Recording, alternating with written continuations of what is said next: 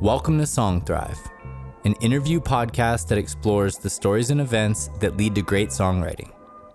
I'm your host, Drew Dockerill. In this week's episode, I speak to JT Roach, a songwriter who's making waves in the industry and can be seen on NBC's Songland, which premieres later this month.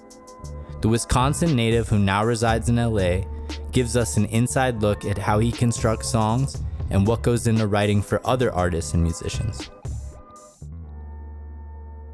Thank you for joining me, JT. Really appreciate that. Out from sunny LA.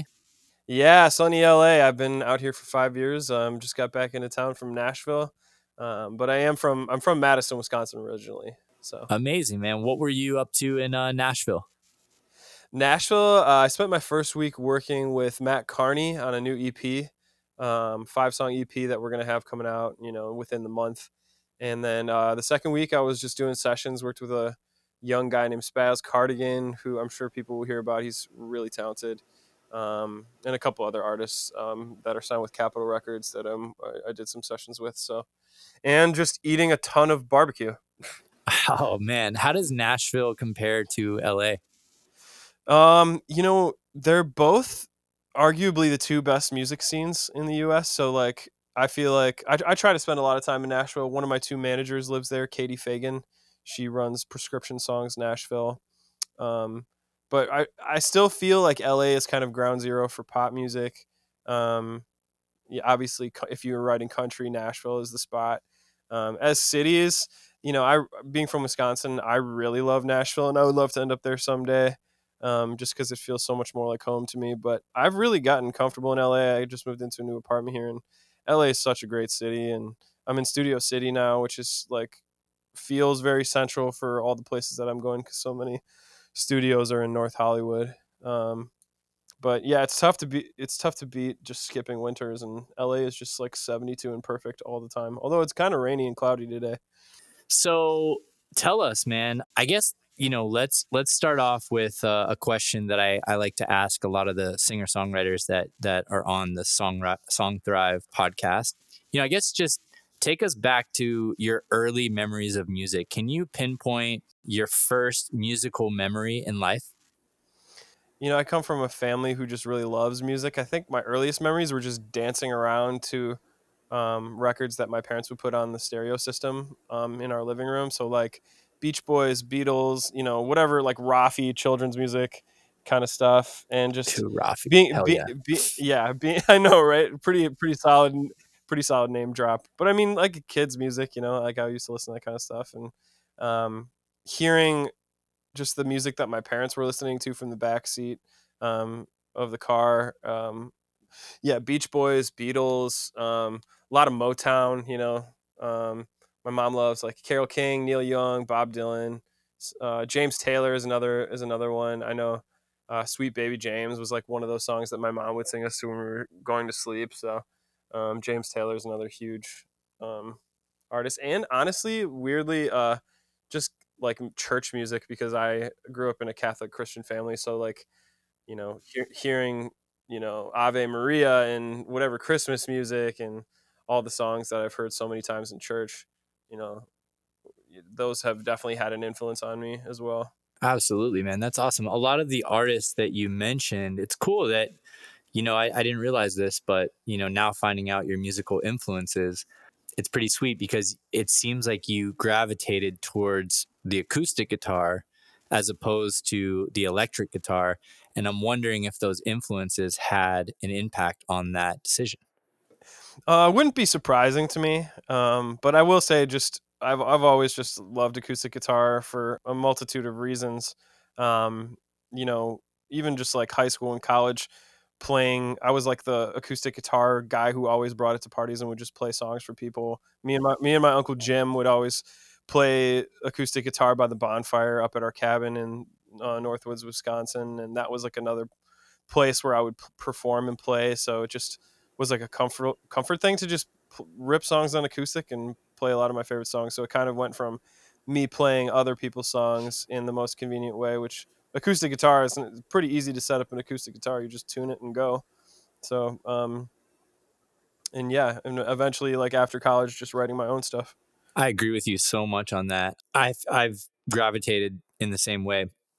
I do a lot of like neo funk type beats now with electric, but my heart and soul is in the acoustic guitar. Um, and it started that way when I was 15. And it's like something about the acoustic guitar is just mysterious and magical, you know. And I kind of have an obsession with acoustic guitars.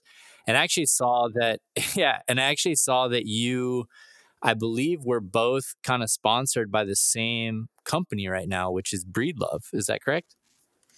Oh, I love Breedlove. I have a I don't even I can't even remember what model it is, but it's like the one acoustic guitar where like if uh, I had to save one guitar and give my other like 12 away, I'm like, bro, I got to keep my Breedlove cuz it just sounds it sounds magical, you know? It just sounds like it's like dissonant in all the right uh, ways. Not, I guess not dissonant, but just like the harmonics on it and it's kind of wonky in some ways, but like super clear in other ways and warm and dull in the best ways. I don't know. Like I'm I haven't changed I haven't changed my strings on it in like 4 years and I, I love when it like sounds yeah, totally. I love when it sounds dull and I don't know. But, yeah. Breedlove's amazing. I mean, yeah, so shout out Breedlove guitars. I guess one of the questions that I'd love to run by you is do you remember writing your first song? Oh, I definitely do. I wrote it um, and recorded it on my parents' computer. Like I think it was like senior year of high school. Just a terrible song, but it's very sweet sounding. The guitar part was cool. Um, I think it's like called "Holding On" or something. Um, yeah, and I just re- and I just record recorded um, the acoustic guitars and the vocals on the like built-in iMac mic. um, and I, I always try to think of like the first songs that I recorded and re- uh, remember like that that's why I started making music. It wasn't for money, it wasn't for any other reasons. It's just like I wanted to make songs and I enjoyed doing it. You know, it's a really simple thing and it's it's a funny story. I actually was on a plane ride with this woman this woman sitting next to me introduced herself as Peggy Sue and said that the song Peggy Sue was written about her. She's like a country girl. Um, and who's the guy who's saying who's um, Peggy Sue, Peggy Sue, um, Buddy Holly. Yeah, she said, but like she, Peggy Sue lived uh, on this like country farm, and all of these famous um, musicians would come and stay with them and eat the food off the farm, and just like would have free room and board with them because they were just generous people. And Buddy Holly stayed there, and he he told her years later that he named the song Peggy Sue after her. But anyway, the reason I brought up the story, yeah, you met the original met, Peggy Sue. I met a woman who claims to be the original Peggy Sue, but honestly, everything about the conversation was like, okay, this I believe I believed her. She was it was just a very interesting conversation, but um That's awesome. But I forget where I was going with this. Oh yeah, when I was getting ready to leave the flight, um she said, "Just remember why you wrote the first song." Because I told her that I was like, you know, going through a hard time with music. She said, "Remember why you wrote the first song and write your songs from that place. So I always try to remember. I always try to remember that. She just validated yeah, that that's definitely the real Peggy Sue. I think that. it's Come the on. real Peggy Come Sue on. too. After that comment, that's, with that line, are you kidding yeah. me? Like you just got awakened and now you're going to write the best music of your life. Seriously. Like, okay. And I would all wow. to Peggy Sue. I guess I got to do a song called Peggy, Peggy Sue, too. man. Yeah. I want to meet her. Shit, oh, I need some juju. It, the juju. thing is, it was she was so quirky. Like she, it was one of those situations where she was the person sitting next to me, but she didn't shut up the whole flight. so I learned I learned everything about her. I won't get into that, but. yeah. Uh, So your first song, "Holding On," do you actually have any any? uh Is there any way that we can? Oh man, you, you, don't want you don't want to hear it. Or, you don't want to hear it, bro. I mean, I I probably have it like backed up on a hard drive or something. I I can't like pull it up easily right now, but um.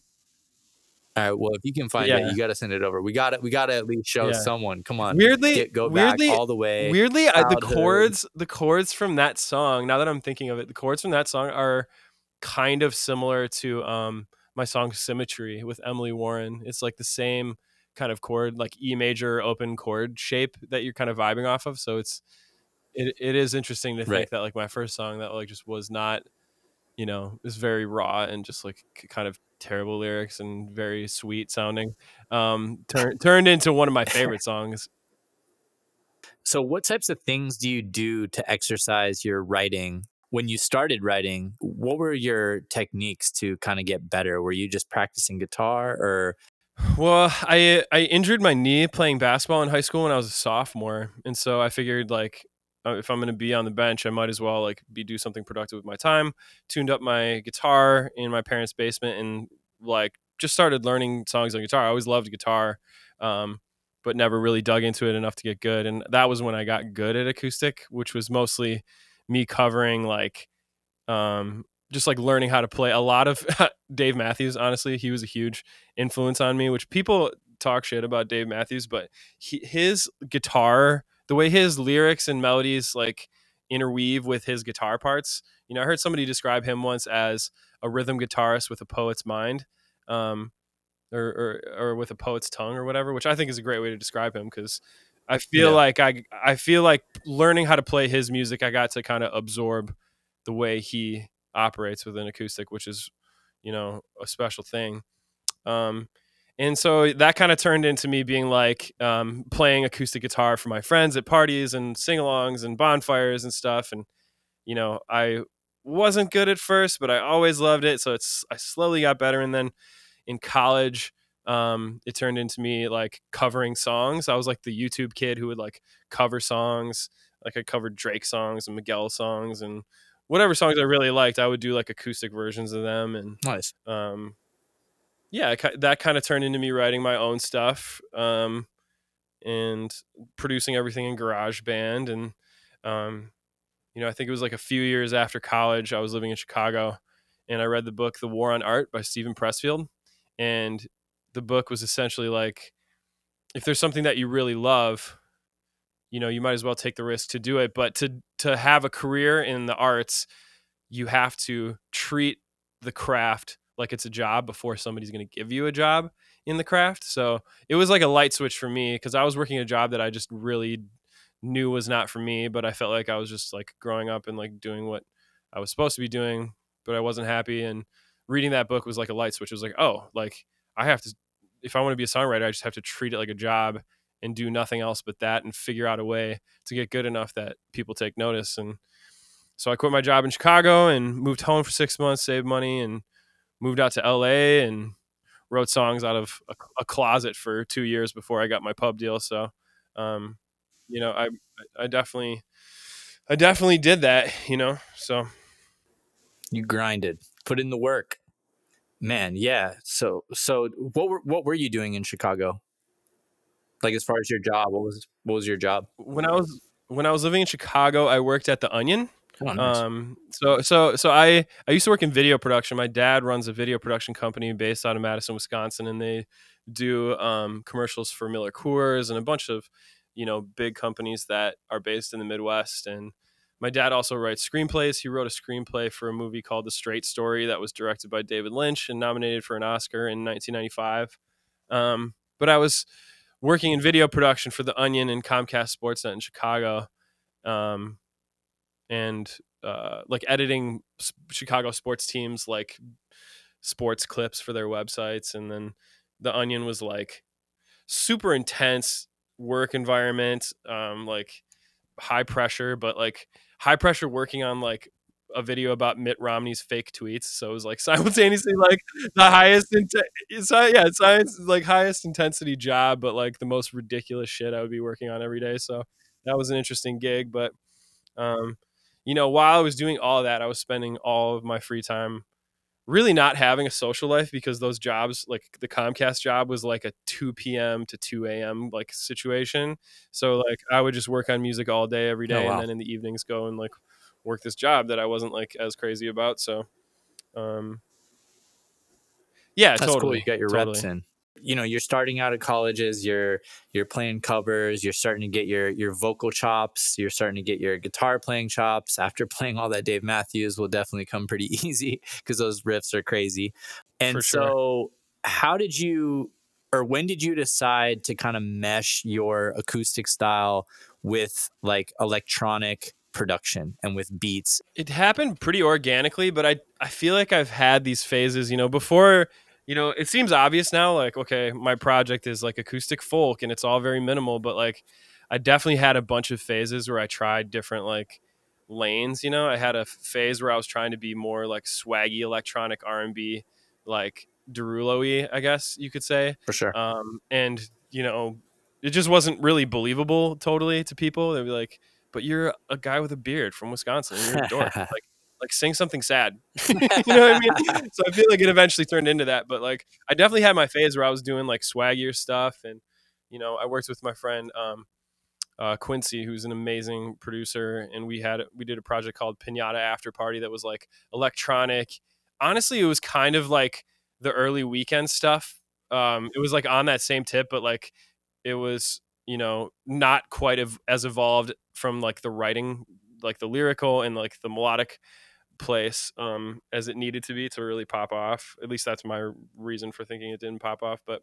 Um, it was de- like even re-listening to that stuff now i'm like that stuff was really good but it's just not as like honest to who i am as the folk like acoustic minimal stuff that i've been doing um and then i had like a whole funk phase too where i worked with this guy billy van Alstein, who's a really amazing producer. He's based in Nashville, and we did this project called Flip Swank, and it had all these like Justin Timberlake meets like um, like I don't know, like Chromeo or uh, yeah, just like funk, super funky pop stuff. Um, and that stuff is like super fun, and I think that influences like where I've ended up too. In that like I'm kind of crazy about like lyrics singing really well because if you sing funk songs, the lyrics just really have to sing well. I don't know. Yeah. I feel like all, all of those phases have definitely like influenced where I'm at now. Um, but you know, I feel like I ended up where I needed to be as far as the lane that my project sits in. So for the song Wasted Roses,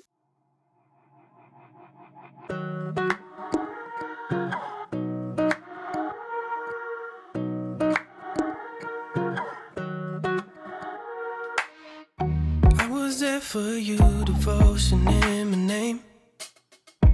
All my secrets in your hands cared for you, never was a game. So I'll never I think it was just done really, really nicely, you know, and also the writing in it, um, just some nice lyrical play. Like you can save your tongue for someone who can sit while you spit your silver words. Like just, you know, it's, it's really flowy. I think it's done really clean and it's done in a really almost like classic type way. So walk us through the track uh, "Wasted Roses." How did that song come about? so I was living in uh, the hallway of the house that's in in the same house as Stephen Swartz, aka Stephen, um, who's my good friend.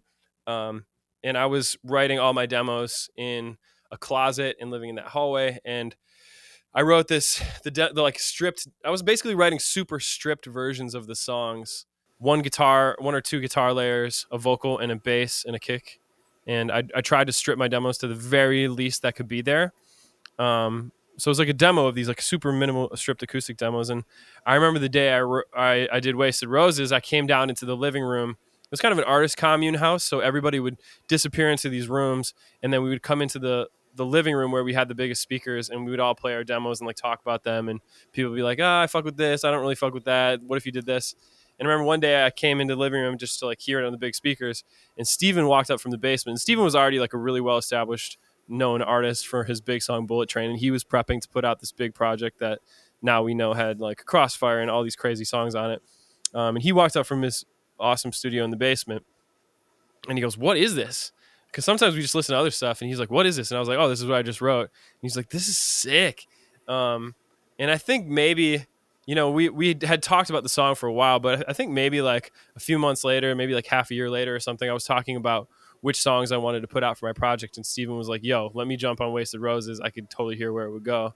So he took the original stripped demo, which had the groove and it had like, you know, the, the, the, the lead vocals, like the main demo vocals are the vocals that I ended up keeping, but we wrote a new bridge. So everything after like the two minute mark, like on like the post chorus with the toms and all that, Stephen helped me like create that moment. And he obviously just took the drums and the entire vibe to the next level level. He's a, pretty incredible producer. Um, so yeah, and and I, lyrically, and as far as how the song came came together from the conception, I, I I typically write melodies first, and then I like to tell the story backwards, where I'll write the chorus and the title, and then I'll dig into the verse based on what I want to write the story about. Um, and that was definitely one of those songs where like I had the chorus melody and I was like, oh, what if it was called Wasted Roses? And it was like, I wasted roses on you. And it's a song about like somebody who just wasted your time. Um, and everything else just kind of came together from that that's awesome because it's it's super relatable you know and i think that's what most songwriters are looking for is just to connect with their audience and right. i think everyone has had a moment you know with a girl where it's like either friend zone or you know some reason or another you you went out of your way to do something for someone and it just goes totally unnoticed and it's just it's not clicking you know so totally definitely makes sense to me why why the listeners really connected with that one. You kind of got into it a little bit and you you talked a little bit about your process. Other than other than your your process that you just spoke of, is there anything else that goes into your formula or your craft when you're writing a song? You know, everybody has their tricks and their things that they go to, but one of the most difficult and most awesome things about being a songwriter, especially today, is there's no one way to do it, you know? So as soon as you feel like you got it all figured out, then all of your demos are going to sound the same and it's time to step out of your comfort zone. Um, I will say things that do seem to work for me are writing on guitar, you know, like what, what, what are my strengths? You know, writing on guitar is one of my strengths, you know, I can sit down with an acoustic and spend a day completely away from a computer and write a song. And, you know, in some cases I get too involved with the computer and I should be doing that more. Um, but you know, the more I learn about production, the more production has become a part of my process, and being able to change keys on the fly and change tempos, and you know, start arranging the the kicks and snares and the bass, and you know where the the shakers and the tambourines come in, and you know whatever else I'm hearing, I like to be able to like have the production be a part of the songwriting now. So I do like to be in the studio when I'm writing lately. Um, so I can, you know, more often than not now it's it all happens in one day. At least the first like 70 to 80 percent of the song and all the important ideas happen the first day. But nice. but there's a i mean there's a million ways to do it. And you know everybody works differently and you get different songs different ways. Sometimes i'm in a studio writing for someone else and they have the whole beat and i just come in and i write the top line over it. Or you know i come in with a song that i wrote on guitar or piano and another producer helps me produce it out. So you get different songs different ways. I think the important things to me are just telling a story or, or creating an emotion that is evocative and that really pulls people into it because otherwise it's just kind of masturbation and you're just making a song for yourself you know and you know yeah. and some music is like kind of like self-indulgent in that way like super left yeah. of center projects can be so self-indulgent that be they become for everyone you know what i mean um, yeah yeah uh, so I, you know there's even the projects where you're kind of making it for yourself can become projects for other people too. So, you know, it's really just the way that you present it and the way you do it. Amazing. So you just spoke about, you know, uh, one of the things about this podcast and Song Thrive is I love featuring songwriters that that in some way, shape, or form perform at least some of their own material.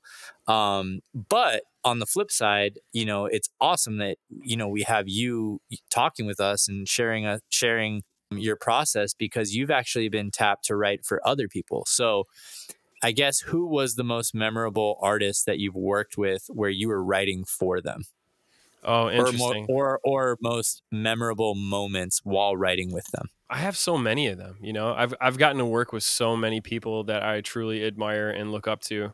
You know, living with Stephen was incredible. I felt like I learned we learned so much from one another and I learned so much from living with him and there was another artist living in the house at the time who's an incredible artist named Koda, K O D A. He's like got Radiohead style music, but it's also like he used to be in like a punk band, so he can really just like scream on a mic too. And his music is so wonderfully dark, and um, I feel like that was a really special era to me in the sessions that happened in that house because they're some of my best friends and i feel like there was a closeness and like an understanding from spending all day every day together and then being able to open up and and write together so i feel like those were some of my favorite sessions and like songs that I've been a part of.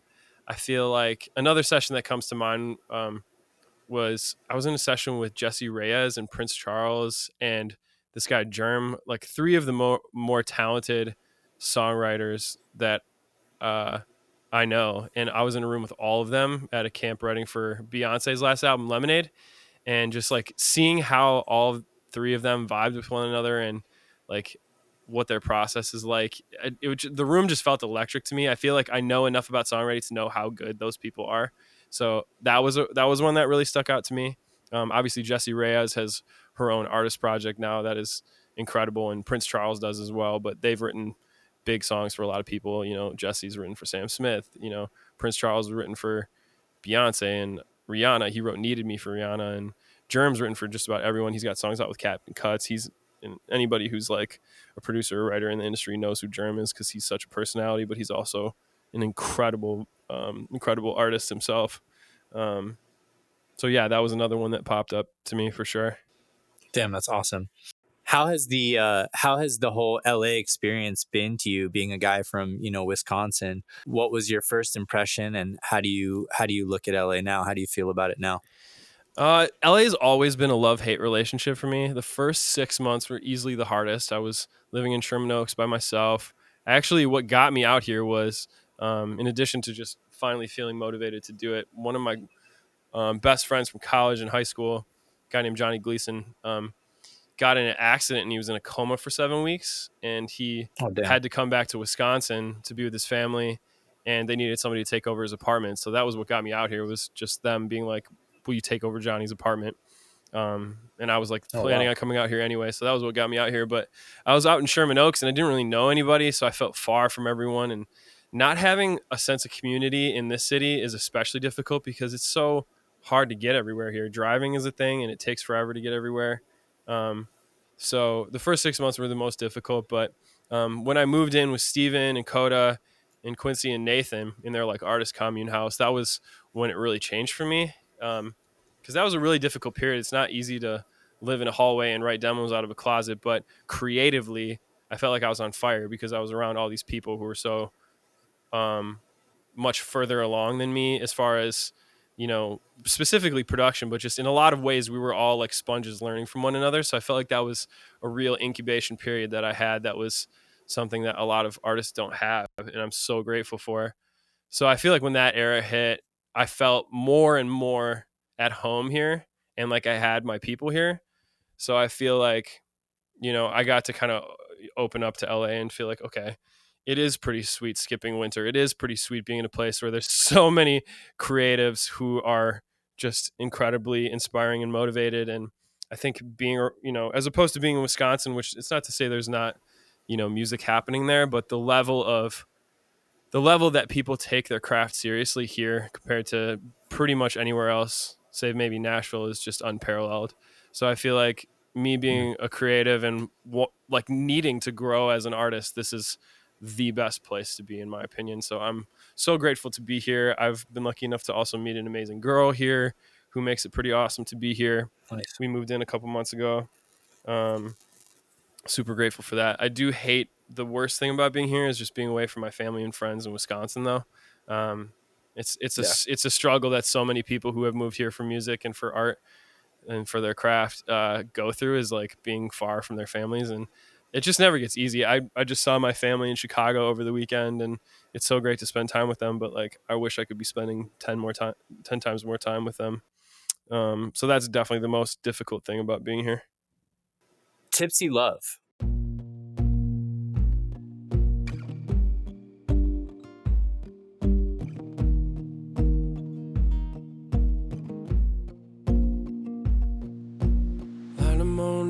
then Shake it on up, yeah, I like it like that. Take them on down till you speak real slow. Let them fill up till your mind goes black. Show me something, make it grow. I wrote that during the era that I was living in Sherman Oaks by myself when I first moved here. Um, I feel like the song is definitely about just my own struggle with alcohol and how that's played a role in previous relationships that I've had. Um, I know the the day before I wrote that song, I went to a bar and got drunk by myself because I was just you know lonely and like rethinking my entire um, decision to move out here and um, you know hadn't really processed a breakup that I went through when I left Wisconsin to come out here and um, you know just had one of those like blues alcohol nights and the next morning I woke up and I I wrote that in the living room because I had my gear set up in the living room because both my roommates weren't there and um I remember writing those melodies first and then writing that chorus and it felt it felt really personal and intimate and I sent that song at the time I was sending demos to my friend Quincy just to like I really trusted his ears to get feedback on what you know had potential what didn't and I remember sending him Tipsy Love and I also sent him this like super up tempo happy reggae song that I and I was like really excited about the up tempo reggae song. I was like I think this could be a hit. Like I could hear it this way. And and then I and I kind of sent Tipsy Love and I was like and this one was kind of more just for me. It's like personal and kind of weird. So I don't you know I don't expect anything from that. And he was like, "Yo, Tipsy Love is is the best song that I've ever gotten from you. Whatever this is, you need oh, you need to do more of this." So props to him for like saying that and recognizing that. Um, because that song really, you know, really opened up the lane for all of the rest of the songs on my artist project where it's like, okay, you know, maybe I don't need all this other crazy production. Really, just me being on an acoustic and being vulnerable is the move, you know, especially early on, is just opening up to people about what my life is really like and doing more of that style. So um, it's a really special song to me. And, you know, it also became one of the first songs that I was playing acoustically for my friends at parties and at like acoustic gigs and stuff like that. So I felt like it was the first song that was like an anchor for me as to what my project was about. So it's a special song to me in a lot in a lot of ways. It's it's funny how that's awesome. Really cool, really cool story behind that. It's it's amazing to me how the songs that are the most transparent and where you're the most vulnerable as a writer just hit you know? It's like people can see through any type of fakeness if it's not real you know? It it it, it transfers in the sense that they will not be listening to that you know? So it's like it's awesome how these two songs that we kind of discussed are the top songs right now along with symmetry and you've basically been the most vulnerable on them so um, that's really cool and it's amazing about your craft that you're able to strip it down, show people, you know, who is JT Roach, a little, you know, um, basically see inside of your your life and inside of your mind. So yeah, fill us in on the new EP, Lake. The lie. The keeping me alive. Show, dry. Witch's Lake comes out at midnight tonight, so by the time this podcast is out, it's probably going to be out already. Um, it's a six-song EP, and it's really the it's like the end of this acoustic vulnerable era. I mean, for the time being, it's the end of this project that I've slowly been releasing single by single. So if you imagine the first singles that I've put out in com- uh, in combination with this six-song EP, it's kind of the culmination of one project in the same kind of space. Um, nice. I'm I love these songs. I've sat with these songs for a few years and just you know they're the kind of songs that kind of feel like they exist outside of whatever trendy pop stuff is going on right now. And I don't say that in a bad way because I write trendy pop stuff, but these feel like kind of timeless acoustic singer songwriter songs. So I was never in a rush to put these out. I just wanted to finish them properly and and have them sounding the way that I wanted them to sound. So I took my time with these and I really love these six songs all for very different reasons, but they do feel like they're all coming from a similar place, which is vulnerability and, you know, the kind of stuff that you play around, around a campfire and the kind of songs that you listen to when you're going through an emotional time or a big transition, especially in your love life. So, um, I'm really excited to to have people hear it. It's definitely the most um, um, the most nervous I've been to put something out because it's just so not current as far as the way that it's presented. But I just know that I love these songs, so um, I feel like I just want to put them out, you know. And I've put out so many singles now that it's like, okay, I feel like I, I'm ready to put out a body of work that people can really wrap their head around what I'm trying to do. And I think this project really does that. So I'm so excited for people to hear it and to have it out there. Yeah, and that's the great thing about being, you know, your own artist is that you can continue songwriting for others. You can continue keeping your ear to the street and, you know, trying to make sure that you're kind of capitalizing on certain trends while still remaining vulnerable and transparent. But with your own stuff, it's awesome that you can break off and just kind of explore new realms. I mean, just the fact that you know the the EP just has such a classic sound to it really comes back to earlier in our conversation when you were talking about the the music that you were brought up on the James Taylors, you know, the early Beatles stuff where it's just broken down and it's just classic good songwriting. So, definitely really excited for everyone to hear the EP as well. Thanks, man. And did you did you produce Witch's Lake or, or did you send that out or yeah, I guess who who uh, worked on it? Um, I produced the entire project except for Silent Arms was uh, 50-50 co-produced with uh, my friend Junis Angeria, an incredible producer and one of the sweetest and most awesome guys I've met since working in the music industry. And then um, the song Bottle, I worked. I had my friend Billy Van Alstyne, who I told you about, who I did that Flip Swank EP with back in the day. Um, Mhm. He helped me with Bottle, particularly the drums um, and some of the layers that I just couldn't get myself. Um, and he really helped me get that to the finish line. So I'm super grateful to both of them. Um, and yeah, it's Silent Arms was mixed by Tommy Vainikainen, who's my go-to mixing guy in Finland. Um, and then this guy Tom Waltz does all the mastering. But um, the mixes on all of them except for Silent Arms were my mixes. So um, What is your advice for an up and coming songwriter, someone who's just starting out?